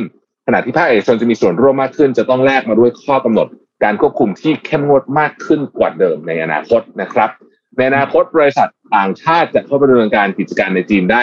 ยากลำบากมากกว่านี้แน่นอนนะฮะ BBC ก็วิเคราะห์ไว้แบบนี้ ซึ่งผมก็ค่อนข้างเห็นด้วยนะฮะว่ามันจะยากขึ้นเรื่อยๆ อันนี้เป็นนโยบายแบบ long term นะฮะคือยาวก็ต้องก็ต้องคอยดูผลกระทบแบบยาวๆอืมคือเวลาจีนเขาพูดถึงเรื่องว่าจะลดความเหลื่อมล้ำให้ คนที่อยู่ด้านล่าง ตรงกลางขึ้นมามันมีความมั่งคั่งมากขึ้นเขาทำจริงๆนะเขาทำแบบใช่แบบออกมานโยบายชัดเจนเห็นทุกอย่างชัดเจนว่ากำลังพยายามทำอะไรอยู่นะครับ ก็ก็ดีครับดีครับ เป็นเรื่องที่ค่อนข้างดี ในมุมหนึ่งนะดีในมุมหนึ่งในมุมของฝั่งเขาเนาะเออก็ก็มีคนที่ไม่เห็นด้วยมีคนที่เห็นด้วยคนที่ยู่แล้วถือหุ้นจีนอยู่ก็อาจจะดอยไปหลายคนละค่ะเพราะว่าครับผมหลังจากที่บอกว่าถือหุ้นแบบสมมติว่าสถาบันกวดวิชาอย่างเงี้ยแล้วบอกว่าเอาต้องเป็น non profit โอ้โหทีนี้จากแต่เดิมที่แบบกอบโกยได้เยอะมากกลายเป็นว่าไม่มีกำไรแล้วอะไรเงี้ยค่ะ ก็อาจจะลำบากนิดนึง เดี๋ยวเอ็มดอยอ่าดอยดอยดอยไม่ใช่สถานที่ครับ แต่เป็นผู้คนใช่ไหมเขามีคนพูดไว้ว่าชอบชอบชอบชอบเอิ่มครับผมครับเป็นไม่ใช่สถานที่ครับ เป็นผู้คนนะฮะอะโอเคครับผมค่ะ ขอไปต่อที่เรื่องของรถยนต์ไฟฟ้ากันบ้างค่ะ คือการที่เราจะเปลี่ยนจากรถยนต์สันดาปภายในเป็นรถยนต์ไฟฟ้าเนี่ยหลาย ๆ คนก็คือกังวลเรื่องของสถานีชาร์จรถไฟฟ้าใช่ไหมคะเพราะว่าการชาร์จรถไฟฟ้าเนี่ยใช้ระยะเวลานานมาก คือส่วนใหญ่แล้วก็คือต้องชาร์จที่คอนโดต้องชาร์จที่บ้าน เพราะว่ามันต้องจอดนานคือหรือไม่งั้นก็คือชาร์จที่ห้างเสร็จแล้วเราก็ไปช้อปปิ้งนานๆเลยแล้วก็กลับมารถยนต์ไฟฟ้าเราถึงจะเต็ม ไม่เหมือนกับการที่เราใช้น้ำมัน ใช้น้ำมันเนี่ยเติมแป๊บเดียวก็เต็มแล้วใช่ไหมคะแต่ว่า อันนี้ค่ะ คือเครื่องชาร์จรถยนต์พลังงานไฟฟ้าที่เร็วที่สุดในโลกค่ะ ชาร์จเพียง 3 นาทีเนี่ยทำให้รถยนต์วิ่งได้ไกลถึง 100 กิโลเมตรค่ะ บริษัท ABB เปิดตัวเครื่องชาร์จรถยนต์ไฟฟ้า Terra 360 นะคะ Terra 360 ค่ะ เทคโนโลยีเครื่องชาร์จรถยนต์ไฟฟ้าที่ชาร์จได้เร็วที่สุดในโลกนะคะ ABB คือใคร ได้ยินแต่ชื่อเทสลาทุกวันนะคะ จนกลายเป็น บริษัทนี้อาจจะไม่ได้คุ้นหู แต่ว่านับจากยอดขายในปี 2010 จนถึงปัจจุบัน ABB เนี่ยขายขายเครื่องชาร์จรถยนต์ไฟฟ้าไปแล้ว กว่า 460,000 เครื่องค่ะ ถ้านับว่า ABB อยู่ลำดับไหนเนี่ยก็เลยนับได้ว่าเป็นผู้นำด้านเทคโนโลยีพื้นฐานนะคะ เพื่อรองรับรถยนต์พลังงานไฟฟ้า เครื่องชาร์จรถยนต์ไฟฟ้า Terra 360 เนี่ย มันคล้ายกับสถานีชาร์จ รถยนต์ไฟฟ้าทั่วไป แต่ว่าชาร์จได้พร้อมกันถึงสี่คันค่ะอืมอืม คือคันอื่นชาร์จอยู่ก่อนแล้วไม่เป็นไร เราไปชาร์จต่อได้นะคะ หมายถึงว่าอีกเส้นหนึ่งเนี่ยนะคะครับมีจอแสดงผล LCD นะคะ แนะนำการชาร์จตั้งแต่เริ่มต้นจนถึงสิ้นสุด แต่ที่สำคัญเลยคือมีกำลังไฟฟ้าสูงสุด 360 กิโลวัตต์ สามารถชาร์จพลังไฟฟ้าเต็มความจุได้ภายในระยะเวลาที่น้อยกว่า 15 นาทีค่ะ หรือเลือกชาร์จแบบเร่งด่วน ใช้เวลาเพียง 3 นาที ให้รถยนต์วิ่งได้ไกล 100 กิโลเมตร เร็วกว่าเครื่องชาร์จของ Tesla Supercharger ที่มีกำลังไฟฟ้าสูงสุดเพียง 250 กิโลวัตต์ แต่ว่าประเด็นก็คือว่าเทคโนโลยีล้ำกว่าก็จริง แต่ว่าลูกพี่อีลอนมัสก์เนี่ยนำไปหลายก้าวแล้วนะคะ เพราะว่าครับในสหรัฐอเมริกาเนี่ยมีเครื่องชาร์จรถยนต์พลังงานไฟฟ้าของ Tesla Supercharger อยู่ราว 1,150 แห่งแล้ว แล้วเนื่องจากตลาดรถยนต์ไฟฟ้าที่อเมริกาก็ยังเติบโตอย่างต่อเนื่องจากนโยบายรัฐบาลกลางที่ส่งเสริมการใช้รถยนต์พลังงานไฟฟ้าในหน่วยงานราชการ และส่งเสริมให้ประชาชน มาใช้รถยนต์พลังงานไฟฟ้าเนี่ยทำให้ตลาดรถยนต์ไฟฟ้าของสหรัฐอเมริกาก็เติบโตอย่างต่อเนื่อง แล้วผู้เล่นก็ไม่ได้น้อยเลยนะคะ ก็เพิ่มขึ้นเรื่อยๆ ทุกวัน จนในปัจจุบันนี้ สหรัฐอเมริกาก็มีรถยนต์พลังงานไฟฟ้าที่จดทะเบียนกับรัฐบาลแล้วเกือบ 2 ล้านคัน ซึ่งคิดเป็นสัดส่วน 20%ของรถยนต์พลังงานไฟฟ้าทั้งโลกค่ะ ABB เนี่ยวางแผนเริ่มติดตั้งเครื่องชาร์จนี้ในยุโรป ในช่วงปลายปีนี้นะคะ ปลายปี 2021 แต่ว่าในสหรัฐอเมริกาลาตินอเมริกา และเอเชียแปซิฟิกเนี่ยภายในปี 2022 ก็ต้องดูกันค่ะว่า ABB เนี่ยจะท้าชนกับ Tesla Supercharger ได้หรือไม่ค่ะ อืมอะ ขออนุญาตเปลี่ยนกติกานิดนึงเพราะดูแล้วไม่มีใครตอบได้ไงเลยไอ้สามอันแรกเรามาเอาตั้งแต่ The Matrix แล้วกันเนาะนะครับอ่าเอ้ยนี่บอกของรางวัลดีไหมอันนี้ก็นะอะโอ้โห มันอันนั้นมันง่ายมันได้อยู่แล้วอะอันนั้นไม่ต้องใส่ไหมเคยเป็นดูกำก็ลังได้ใจค่ะอย่างนั้นอะเออครับผมโอ้ถ้าอันนั้นไม่ได้ก็โอ้นะเลือกเอางี้ก็ไม่ได้รางวัลรางวัลนะครับ มีสิบรางวัล เป็นหนังสือที่ทางทีมงานของเราเนี่ยเลือกให้ ไม่ใช่หนังสือผมนะหนังสือคนอื่น รางวัลละห้าเล่ม รวมห้าสิบเล่มนะครับ เป็นหนังสือเดี๋ยวจะเลือกให้เป็นหนังสือที่อยากให้ทุกคนอ่านในช่วงนี้นะครับอาจจะไม่ได้ใหม่มากนะ แต่เป็นหนังสือที่เราชอบอืมนะครับรางวัลละห้าเล่มนะครับสิบรางวัลนี่คือรางวัลแต่ต้องตอบถูกหมดเลยนะโอเคต้องตอบถูกเลยนะ เริ่มจาก The Matrix นะ โอเคนะอ่าตอนเดี๋ยวนะ มันจะมีทั้งหมดหกเรื่องใช่ไหมครับ ตอนนี้เท่ากับว่ามาแล้วสามเรื่องสามเรื่องนับตั้งแต่สามเรื่อง อีกสามเรื่องนะยังเหลืออีกสามเรื่องสามเรื่แล้องวก็ใช่ใช่ยังไม่ต้องพิมพ์ตอบลงมาก็ได้นะครับ รออันนี้เก็บคือไว้เฉลยให้ทีคนเดียวอื่นแล้วนะหกใช่เรื่ใช่องเลยพิมพ์พิมพ์ตอบมานี่คือเฉลยให้คนอื่นนะใช่ยังไม่ต้องพิมพ์ตอบมาก็ได้นะครับอ่าเก็บไว้ก่อนหกเรื่องแล้วเดี๋ยวค่อยตอบทีเดียวนะครับตอบทีเดียวเลยแก็คนที่ตอบอ่าในคนที่ตอบใน YouTube มาตอบใน Facebook นะครับ เพราะว่าถ้าตอบใน YouTube เราตามไม่ได้นะครับ ต้องแชร์ก่อนวะคะต้องแชร์ไลฟ์ก่อนวะคะแชร์ไลฟ์หน่อยให้เราหน่อยแล้วกันนะแชร์หแชน่อยร์ไลแล้วกันฟ์ด้วยนะต้องแชร์บังคับไลฟ์แชด้วยร์ต้องแชร์ไลฟ์ด้วยครับ อืมโอนะเคฮะ พามาต่อที่เรื่องนี้ครับนนคิดว่าเมื่อวานนี้หลาย ๆ คนน่าจะเห็นข่าวนี้ขึ้นมาใน feed กันบ้าง เพราะว่ามันฮิตฮอตมากก็คือเรื่องของ Squid Game Squid Game ตอนนี้เป็นซีรีส์ที่ยังติดยังอยู่ใน top top สอง top สามของใน Netflix ประเทศไทยตอนนี้นะครับ แล้วก็ต้องบอกว่าความนิยมของซีรีส์เนี่ยสูงมาก รวมถึงตัวนักแสดงเองเนี่ยก็ได้รับความนิยมสูงมากด้วยนะครับ ยอด Follow ของนักแสดงหลายๆคนจากเดิมที่มีแบบแค่หลักหมื่นหลักแสนตอนนี้ก็คือไปแบบ 15 ล้านอะไรอย่างเงี้ย เยอะมากหลายคนมากนะครับ ก็โอเค ทีนี้มันมีข่าวขึ้นเกิดขึ้นมาในไทม์ไลน์สองเรื่องพร้อมกันเรื่องแรกก็คือ ทางด้านของศูนย์วัฒนธรรมเกาหลีใต้ที่อยู่ใน UAE เนี่ยนะครับเขาออกมาประกาศครับ หลังจากที่ตัวซีรีส์อันนี้ออกมาเนี่ยเขาก็บอกมาบอกว่า เออ ใครสนใจที่จะมาร่วมเกม Squid Game ไหมก็ให้มาเหมือนเป็นจำลองขึ้นมาเล่นเป็นสควิตเกมขึ้นมา ซึ่งซึ่งจะไม่มีรางวัลให้แล้วก็ไม่มีอันตรายนะครับ ก็เป็นการเหมือนแบบจำลองเหตุการณ์อันนี้ขึ้นมานะครับ ซึ่งเขาก็จะมีเกมที่เอามาเล่นกัน ซึ่งเป็นเกม 4 ใน 6 เกมจากในซีรีส์นะครับ รวมถึงเพิ่มเกมหนึ่งที่เป็นเกมที่เล่นระหว่างองยูกับตัวพระเอกตอนเริ่มต้นเกมด้วยที่เป็นเหมือนปลาปลาถุงอะไรสักอย่างลงไปบนพื้นให้เออเออเออเอออันนั้นอะก็ก็มีเกมนั้นนะเพิ่มเติมขึ้นมาด้วยนะครับ ก็เขาก็บอกว่าเนี่ยอันเนี้ยมันจะเป็นกิจกรรมอันหนึ่งที่จะช่วยให้เอ่อคน UAE เนี่ย เรียนรู้วัฒนธรรมของเกาหลีใต้เนี่ยมากขึ้นนะครับ ซึ่งอันเนี้ยเป็นซอฟต์พาวเวอร์อันนี้ที่น่าสนใจมากนะ แล้วก็เมื่อวานนี้แอดเธอร์เขาก็ลงข่าวอันนี้นะครับ ที่เกี่ยวกับ Squid Game ที่ UAE ทีนี้อืมแล้วก็อีกที่หนึ่งครับใน Parallel Universe นะครับทางด้านใช้ขอคำว่าง meanwhile in Thailand ป่ะ meanwhile in Thai meanwhile in Thailand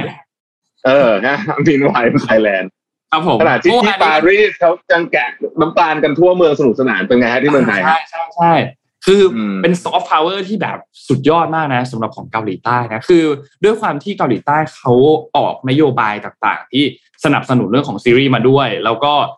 ใส่ซอฟต์พาวเวอร์ลงไปถ้าอันนี้อันหนึ่งลองสังเกตก็ได้ในซีรีส์เกาหลีทุกเรื่องในหนังเกาหลีทุกเรื่องจะต้องมีฉากกินข้าว และฉากกินข้าวของเขาเป็นฉากจริงจังมาก ไม่ใช่กินแบบกินกินเฉยๆอะแต่เป็นการกินจริงจังมากให้เห็นว่าเมนูอะไรกินอะไรอยู่ เพราะว่ามันถูกบรรจุเข้าไปเป็นหนึ่งเหมือนเป็นหนึ่งในนโยบายเหมือนหนึ่งในแนวทางอันหนึ่งที่ให้ซีรีส์ทุกเรื่องอะต้องใส่เรื่องเนี้ยเข้าไปให้คนอยากกินอาหารด้วยจะลองลองย้อนดูจะเห็นเลยมีทุกเรื่องเลยครับ คือคือพี่มั่นใจว่าโซจูเนี่ยขายดีเพราะไอซีรีส์เกาหลีนี่แหละจริงครับ จริงใช่ป่ะไอโซจูขวดเขียวเนี่ยโหขายดีขายดี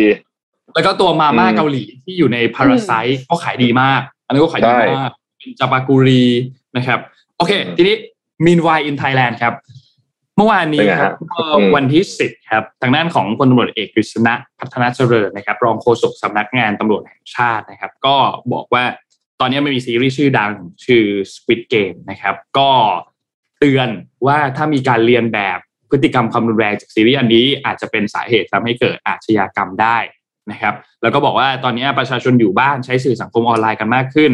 ดูซีรีส์ดูภาพยนตร์เพื่อเป็นการผ่อนคลายในเวลาว่าง แต่ซีรีส์บางเรื่องก็มีการนำเสนอเนื้อหาที่ไม่เหมาะสม เช่นเรื่องที่ได้รับความนิยมเป็นอย่างมากในปัจจุบันตอนนี้ก็คือ Squid Game ถูกจัดอยู่ในซีรีส์ที่ต้องมีต้องเป็นผู้ชมที่อายุ 18 ปีขึ้นไปมีเนื้อหาภาพและเสียงพฤติกรรมความรุนแรง มีฉากการทำร้ายผู้อื่น ฉากการผ่าศพ การฆ่าผู้อื่นอย่างชัดเจน ใช้ชีวิตเพื่อเอาตัวรอดแข่งแย่งแข่งขัน ซึ่งก็อาจจะทำให้ผู้ชมมีพฤติกรรมรุนแรงเช่นเดียวกัน หรืออาจทำให้ส่งผลทำให้เกิดคิดจินตนาการว่าตนเองอยู่ในสถานการณ์เดียวกันกับในซีรีส์จนอาจเป็นเกิดเหตุอาชญากรรม ส่งผลให้มีความรุนแรงเกิดขึ้นในเด็กและเยาวชน ผู้ปกครองก็ต้องควบคุมการดูแลนะครับนั่นแหละครับประมาณนี้แล้วก็บอกว่าประชาสัมพันธ์ให้ประชาชนเนี่ยเลือกรับสื่อต่างๆ อย่างเหมาะสมหลีกเลี่ยงการรับสื่อที่ไม่เหมาะสม หรือว่าเสี่ยงที่จะผิดกฎหมายนะครับ ก็เป็นอีกมุมด้านหนึ่งที่มองซีรีส์เรื่องนี้เป็นเรื่องของความรุนแรงที่เกิดขึ้นนะครับ แต่ทีนี้ข่าวจบแล้วนะ อันนี้คือที่ทางด้านของของทางด้านรองโฆษกสำนักงานตำรวจแห่งชาติพูดถึงนนก็ก็อยากบอกว่าจริงแล้วความรุนแรงที่เกิดขึ้นผ่านทางข้อมูลต่างๆ ไม่ว่าจะเป็นละครการนู่นนี่ต่างๆเนี่ยมันมีความรุนแรง นั่นเกิดขึ้นอยู่แล้ว รวมถึงความรุนแรงอะอย่างยกตัวอย่างใกล้สุดใน 6 ตุลาที่เกิดขึ้น เราควรพูดถึงความรุนแรงอันนั้นมากกว่าหรือเปล่า อันนี้ก็ก็นี่ก็ฝากให้คิดดูครับละครไทยเนี่ย รุนแรงมากเลยนะนอกจากจริงค่ะรุรุนแรงเหยียดเพศแอนหลายอย่างมาก ค่ะอืมจริงค่ะอืมงงมากนี่ยังไม่รวมเรื่องของการสลายการชุมนุมต่างๆ ในช่วงที่ผ่านมาที่เราเห็นว่ามีความรุนแรงเกิดขึ้นนะ อันนี้ก็ต้องบอกว่าจากทั้งสองฝ่ายเนี่ยนะครับ คืออันนี้เขาพูดถึงสื่อแหละ หมายถึงว่าพูดถึงแบบมีเดียมีเดียเอมีอเดียจะพูดว่ายังไงดี พูดถึงแบบว่าสื่อบันเทิงก็เข้าใจได้ แต่ว่าถ้าถ้าสมมติว่าเทียบกันนะอย่างที่พี่แท็บบอกอะละครไทยเนี่ย คือฆาตกรรมอ่ามี แล้วก็มีข่มขืนผมนี่คืเขิอบ่อยนมาผมกเขินนี่คือแบบเรียกว่าแทบจะเป็นสแตนดาร์ดอยู่แล้วป่ะครับประมาณนั้นเยอะมากสารน้ำกรดตบอืมเยอะเยอะมากเยอะมากอะ อืม ก็เลเรายก็เลยไม่เราก็เลยงว่งจะว่า เออเขาเขาเขาเป็นอะไรกัน อืม คือบางทีนนท์ก็รู้สึกว่า บางจังหวะที่เรากำลังจะแบบกระโดดกระโดดกระโดดกระโดดกระโดดก็จะมีคนมาแบบปึ๊บเราดึงกลับมานิดนึงบอกว่าอย่าอย่าเพิ่งไปเร็วมาก อย่าเพิ่งแบบ อย่าเพิ่งเหตุเหตุผลเขาตลกดีพี่ว่า ใช่ใช่เหตุผลก็ตลกดี อืมเหตุผลก็ว่าก็ตลกดี คือถ้าสมมติอืมว่าจะทำแบบเนี้ยนะก็ต้องคุม ต้องคุมละครที่เราคุมได้ด้วย เพราะว่าจริงๆละครเกาหลีอย่างเงี้ยเราคุมเขาไม่ได้ถูกไหมคะแต่ว่าละครไทยอะ เรามีกระทรวงวัฒนธรรมด้วย เพราะฉะนั้นก็คือเราอาจจะมีการควบคุมได้มากกว่านี้ไหมทำให้มันสร้างสรรค์กว่านี้ได้หรือเปล่า จริงๆแล้วละครอืมไทยแหละเรื่องนนท์ว่ามันมีเขาเรียกว่าตัวโครงเรื่องของมันน่ะดีนะ แบบบางเรื่องมันน่าสนใจเรื่องเนี้ยเอานนเอาตัวนนเป็นคนชอบเรื่องวรรณคดีมากนะเวลาแบบเป็นละครพีเรียดที่เล่าถึงเหตุการณ์ต่างๆ หรือว่าพูดถึงวรรณคดีในอดีตต่างๆเนี่ยมันชอบมากนะเพราะนนรู้สึกมันสนุก แล้วจริงๆแล้วไทยเราอะถ้าเอาเรื่องนี้มาทำดีๆ มาทำให้แบบเป็นเป็นเหมือน universe อันหนึ่งของวรรณคดีไทยอะแล้วทำให้เรื่องออกมาดีๆ ภาพ CG สวยๆ ได้รับการสนับสนุนจากภาครัฐนนท์ว่ามันมันง่ายมากที่จะได้รับความสนใจจากชาวโลกนะ แล้วก็ร มันมันคือเนื้อเรื่องมันดีอยู่แล้วอะเหลือแค่แบบว่าเราสามารถที่จะทำได้หรือเปล่าเพราะนนท์บอกเลยว่า พวกที่เป็น art house ทั้งหลายในบ้านเราที่ถ่ายหนังผู้กำกับต่างๆ เนี่ย มีชื่อเสียงเยอะมากนะครับ และความสามารถระดับจัดๆเนี่ย เยอะมากนะครับ แต่เขาไม่ได้โอกาสที่จะชายอยู่ในประเทศของเขาเราก็เลยเห็นผู้กำกับไทย นักแสดงไทย ดาราไทยหรือว่าศิลปินชาวไทยที่ไปดังในต่างประเทศเยอะมาก แต่ไม่ได้ดังในประเทศตัวเองเพใช่ราะว่าไม่ได้รับการสนับสนุนซอฟต์พาวเวอร์เหล่านี้นนท์เห็นนนท์นนท์รู้สึกว่าเราควรจะให้การสนับสนุนเรื่องพวกเนี้ยเยอะมากขึ้น คือนายกพูดถึงเรื่องซอฟต์พาวเวอร์จากตอนที่ลิซ่าออกเพลงใหม่ใช่ไหมครับ แต่โอเค การพูดถึงอันนั้นเป็นเรื่องที่ดีครับ แต่ว่าสุดท้ายแล้วเราได้ทำมันจริง ๆ หรือเปล่าทำให้ซอฟต์พาวเวอร์ตัวเนี้ยมันเกิดขึ้นมาจริง ๆ หรือเปล่า อันเนี้ยเป็นเรื่องที่ที่ที่อยากอยากเห็นครับ อืม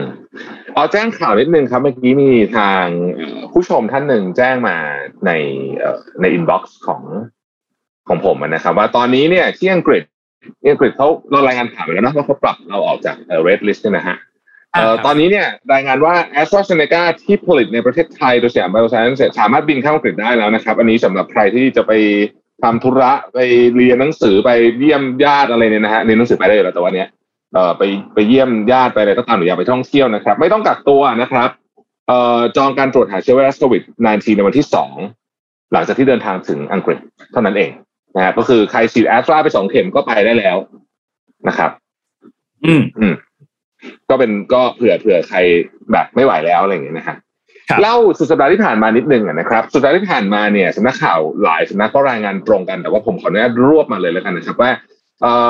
การค้าขายโดยเฉพาะร้านอาหาร แล้วก็ห้างสรรพสินค้า ไม่ว่าจะเป็นห้างสรรพสินค้าไฮเปอร์มาร์เก็ตห้างสรรพสินค้าขนาดใหญ่นะครับ ในทุกจังหวัดเลยนะฮะเอ่อคึกคักมาก ๆ ร้านอาหารคึกคักมาก ๆ นะครับ ผู้สื่อข่าวรายงานว่าในเอ่อในสัปดาห์ที่ผ่านมาเนี่ย มียอด spending น่าจะสูงที่สุดอาจจะในรอบประมาณสามสี่เดือนที่ผ่านมาเลยก็ว่าได้นะครับกำลังต้องรอตัวเลขกันอยู่แต่มีโอกาสที่จะสูงมาก ๆ ก็คึกคักที่เดียวนนท์กับเอ็มได้ผ่านไปไปห้างมาค่ะ คนไหมไปห้างมานั้นเป็นไงฮะ คนคนเยเยอะอะมากเยอะคนเยอะเลย หาที่จอดรถแทบไม่ได้เลยค่ะ คือแบบว่าไม่เคยต่อคิวยาวขนาดนี้ขึ้นเซ็นทรัลเวิลด์คนเยเพื่ออะนพี่บอกว่าที่เซ็นทรัลลาดพร้าวนี่น่าจะมีคนอยู่ประมาณสักล้านคนนะฮะเยอะมากคนเซ็นทรัลเวิลด์คนก็เยอะมาก เยอะ เยอะเลยอะ ที่จอดรถแน่นอย่างที่พี่เอ็มพูดถึงนะครับ สงสัยมากเลยค่ะ ว่าแบบว่า เอ๊ะมีเซลล์อะไรที่เราไม่รู้หรือเปล่า อืมเออใช่ไหมก็ดีครับก็ดีครับ ถือว่าเป็นเอ่อถือว่าเป็นสัญญาณสัญญาณที่ดีเนาะสัญญาณที่ดีครับนะฮะอ่าอันนี้ได้แล้วนะ เปลี่ยน background แล้วอ่าแหมนี่จะจะจะจะบอกให้เกินหกเรื่องนะครับ แต่ตอบสักหกเรื่องก็พอแล้วเพราะว่าผมรู้สึกว่ามันยากเหมือนกันแฮะว่าแต่ว่าไปยาก เห็นเล็กด้วยค่ะ พี่แท็บในจออะฮะหมายถึงว่า ใช่ก็เอคืออมันเลยยากไงอ่าโอเคทีมงานช่วยแล้วค่ะ ขยายให้ใหญ่ขึ้นแล้วค่ะไม่ขยายใหญ่ให้อ่าเดี๋ยวจะมีนะฮะใครแบบว่า cap ไปแบบ search Google ด้วยแบบการ search ด้วย picture ไหมเนี่ย มันมีหน้าที่ขวางอยู่ไงมันมีหน้าที่ขวางอยู่ใช่ search ก็เจอโลวิทอะเจอก็เจอหน้าเราวิทย์โอเคนี่มีคเอนอมีคนพูดถึงใน comment บอกว่าเออมี iPhone 13 มาก็ทำให้คนมาห้างเยอะขึ้นมาซื้อเยอะอ่ขึ้นาใช่ใช่ใช่ใช่ ใช่ใช่ใช่เนี่ยเอ้ไอโฟน13นี่ตอนที่ออกมานี่เอ็มรู้สึกว่าคนว่าเยอะนะบอกว่าแบบอุ้ยเหมือนกับไอโฟน12เลย ไม่ดีเลยนู่นนี่ใช่ป่ะแซวใช่แต่ก็นั่นก็นั่นแหละฮะเรารู้สึกว่า iPhone เนี่ย ทุกรุ่นที่ออกมาเป็นสิ่งที่วัดในเรื่องเป็นเป็นสิ่งที่วัดสภาพเศรษฐกิจตอนนั้นไม่ได้เลย ไม่ว่าจะออกมาตอนไหนมันขายดีตลอดเศรษฐกิจจะดีหรือไม่ดีออกมาตอนไหน คนจะแห่กันไปซื้อเยอะมากตลอดนะครับอืม ตอนนี้ก็เรามีคนหลายคนต่อรองว่าเอาขอลดจำนวนเรื่องได้ไหมนะฮะบางคนพร้อมตอบแล้วนะครับบางคนพร้อมตอบแล้วนะฮะของรางวัลโหดมากเลยนะ ของรางวัลนี้ตั้งตั้งคนละห้าเล่ม คนละห้าเล่มไปอ่านกันได้ละเป็นเดือนเป็นอะกองดองได้เลยค่ะอ่าครับนนท์พาไปข่าวต่อนิดนึงฮะไปดูที่สิงคโปร์กันนิดนึงครับ สิงคโปร์ตอนนี้เนี่ยเขาเตรียมที่จะเปิด เป็นเขาเรียกว่าเป็น VTL VTL เนี่ยมันย่อมาจาก Vaccinated Travel Lane นะครับเขาจะทำกับ 8 ประเทศครับจากที่มีการประกาศออกมานะครับ ก็จะมีแคนาดา เดนมาร์กฝรั่งเศส อิตาลีเนเธอร์แลนด์สเปนสหราชอาณาจักร แล้วก็สหรัฐอเมริกานะครับ รวมแล้วทั้งหมดคือ 8 ประเทศนะครับ ก็จะมีการลดในเรื่องของการกฎระเบียบต่างๆ ที่เกี่ยวข้องกับโควิด ให้สามารถที่จะ เดินทางเข้ามาได้นะครับ เพื่อเปิดการท่องเที่ยวให้กลับมามากยิ่งขึ้นนะครับสำหรับที่สิงคโปร์เขามีการประกาศเกิดขึ้นมาในวันเสาร์นะครับ ก็มีเพิ่มขึ้นมาอีก 8 ประเทศนะครับ อันนี้เป็นนโยบายอันหนึ่งที่ลีเซียนลุงเนี่ยต้องการที่จะทำมาในช่วง 3 เดือนถึง 6 เดือนที่ผ่านมา เพราะว่าสิงคโปร์เนี่ยเขาประกาศออกมาตั้งแต่แรกแล้วเขาก็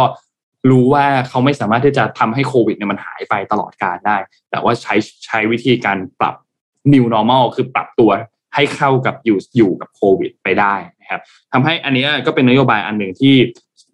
ทางด้านของสิงคโปร์เนี่ยต้องการที่จะให้เขากลับมาทำการทำธุรกิจต่างๆ เรื่องของการท่องเที่ยวได้อีกครั้งหนึ่งนะครับแล้วเอาจริงๆมันอยากไปมากเลยนะสิงคโปร์เนี่ยรู้สึกว่ามันใกล้เนาะอืมตอนนี้ครับ อยากไปทุกที่เลยครับ